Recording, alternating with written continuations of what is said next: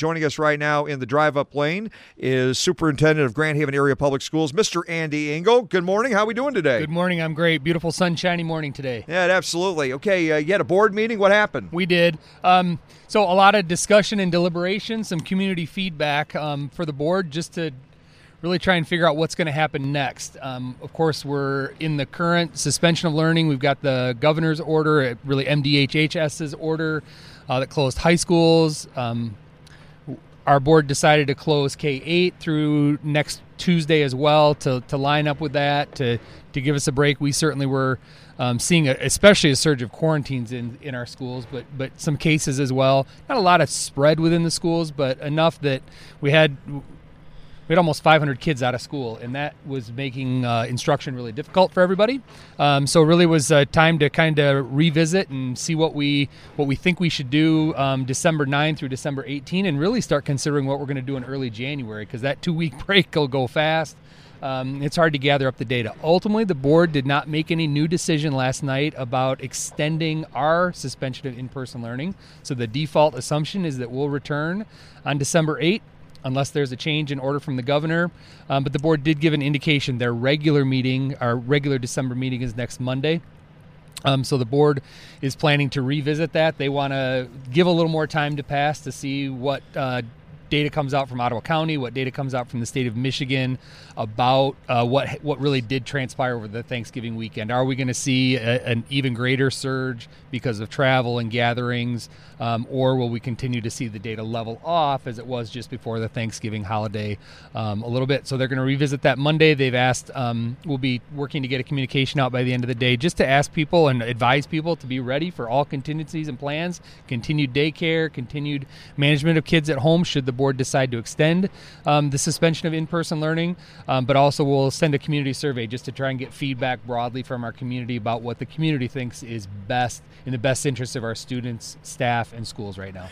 Andy Ingall, Superintendent Grand Haven Area Public Schools, she kind of punted the ball down uh, the line, but she she opened up by saying Governor Whitmer did in regards to we expect a surge because a lot of people were traveling. Right. It isn't going to show up for a week to 10 days. That's kind of why they have the December 8th thing. She kind of hedged her bets on whether or not they're going to extend that through the health department. But the CDC has said that community spread over 5% or 3%, you know, uh, I think it was 5% with schools.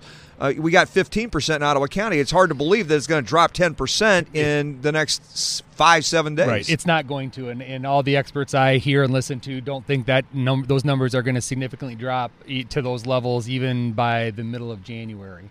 Um, it's interesting. The CDC s- says that and gives those numbers. I mean, we've heard 3% and 150 daily cases per million as target rates for safe opening of schools. Um, but we also heard the CDC director and, and Dr. Fauci both say schools are some of the safest places for kids to be. Dr. Fauci says close bars, open schools. The CDC director said just that the schools are, are the best place for people to be. So it's a it's a it's a rock and a hard place. It's a catch 22.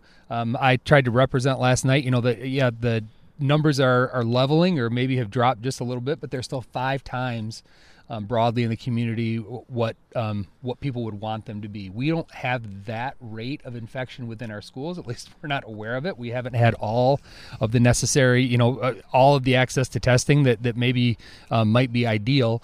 Um, but it so it, it makes it a really tough decision. Um, and so I, you know, the board did some of some of the same. They punted the ball down the road just a little bit to try and have more data, try and have more information, uh, make the best decision possible. That's difficult. I represented to people also last night. That's difficult for our teachers, our families, everybody to plan and and, and prepare. But the it, can it's been a it's been a very fluid and, and rapidly changing um, nine ten months of the pandemic, and I think it's going to continue to be there. Yeah, you almost can't make a decision now because yeah. you don't know what it's going to be in seven days. Either That's way, exactly right.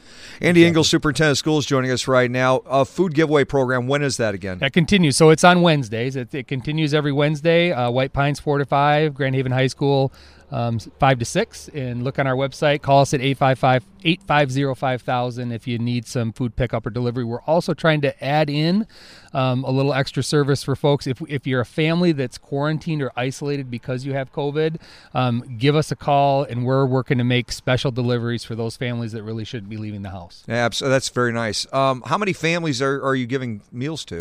Um, it's been in the two to three hundred per week. I'd say we just got an update. Mdes count for us is we've we've delivered over 188,000 meals um, through the pandemic. But yeah, it, it's hovering between three and 400 right now. Now, what about or two and 300? I'm sorry. When when does the money run out? I mean, because I know you'd gotten some federal money. I think they've, I mean, they've extended that federal money program through the entire school year, oh. so we're able to just keep keep rolling and keep continuing. It's really great. And Robin uh, Robin Moore, our food service director, actually got a supplemental grant that allows during the suspension of in-person learning times, we actually can provide dinner and a snack as well. So anybody that's getting meals is getting three meals plus a snack and seven full full days of meal. I, will add the Y is also piloting a program with us at Lakeshore, um, providing some dinner meals for families too. So lots of help going on in our community. Do you have a person that just looks and writes grants? Because I mean that's a full time job. We do not.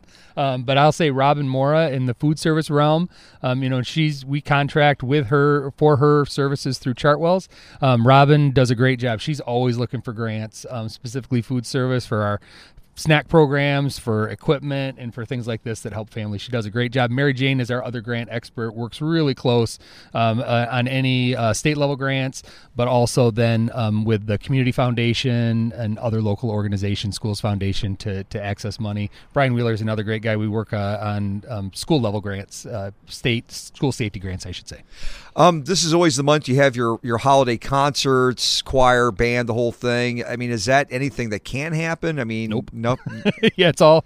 I think everybody, everything's going to be streamed. You know, we had some our, our directors, everybody had some experiences with that in their the early fall season with like Halloween concert for the orchestra. Um, you know as well as I do that um, Dennis Threadgill is an amazing individual and did did great things for us with athletics, but also does a great job in in helping um, our directors get that stuff streamed. It's going to be really difficult, um, especially right now with with remote learning whether those things will even be able to occur um, but if we are able to get back in you know hopefully we can find some ways to to get those events streamed out and, and get some experiences out for folks. Man, what what do you what's your take on the MHSAA? They say, "Oh, we're going to get back to practice. We're going to finish out these fall championship games in December." I'm just still going. I don't know how you're going to pull it off. I think, like everything else, I think it's going to be a wait and see. I'll be, I personally, I'll be really surprised. I have no. I, I've tried to be really clear. I'm not. I'm not holding information. I'm not a. I'm not an insider in what's happening at the state level at all. Um, I'll be. I'll be shocked if at the high school level they don't extend the order about high school. So I. I I think the I think the fall seasons are essentially over, um, but time will tell. We'll wait and see and see if that order gets extended uh, over the weekend or early next week. I have to thank you for being in the drive-up lane because as you're talking, you're the first person we've had in the drive-up lane where we can see their breath because it's so cold outside. It, it is a bit chilly out this morning, clear and crisp we, uh, if you happen to go down to the Tri Cities Historical Museum, they have a display of trees with nonprofits upstairs in their big ballroom area, and so we're participating. And each tree had to have a theme from the nonprofit, and so we got a six and a half foot tall lit tree and the whole thing, and ours was pictures. I, I was actually pretty impressed with myself. I just said, "How would my wife think?" So I got creative, and I took, I made about fifty different photos of everybody who's been in the drive-up lane or events we've been at, graduation whatever it is, with face masks on. And so the whole tree is decorated with that. And then at the very top, we've got a, a, a one of the 1035 cloth masks at the top. That's nice. our angel. And right by it is Mr. Pups uh, Ace, but but we you're in there. We got Mayor Bob Monetza with the measuring tape. I mean, it's it's pretty good. So this has been a it's a great opportunity. It's a great way to connect, and we were I'd, I'd say we're at least uh, eight nine feet apart, and uh, yeah. works pretty well. Okay, anything I didn't ask you, you want to get out there for everybody? Uh, no, I think we've got it again. We're going to try and get a communication out, just asking everybody to to um, be prepared for whatever the possibilities might be. Reminding people that that in terms of getting kids in school, the we all have to do everything we can in all of our personal interactions and dealings to, to try and make that as safe as possible, help our overall community as best we can. And we're going to look to get a survey out just to try and make sure we got feedback from everybody so the board can make the best decision on behalf of the community possible. absolutely. Andy, thanks for stopping by. You got it. Thank you. Andy Ingall, who's superintendent of Grand Haven Area Public Schools, good enough to stop by and freeze death outside in the drive up lane. We sure do appreciate it.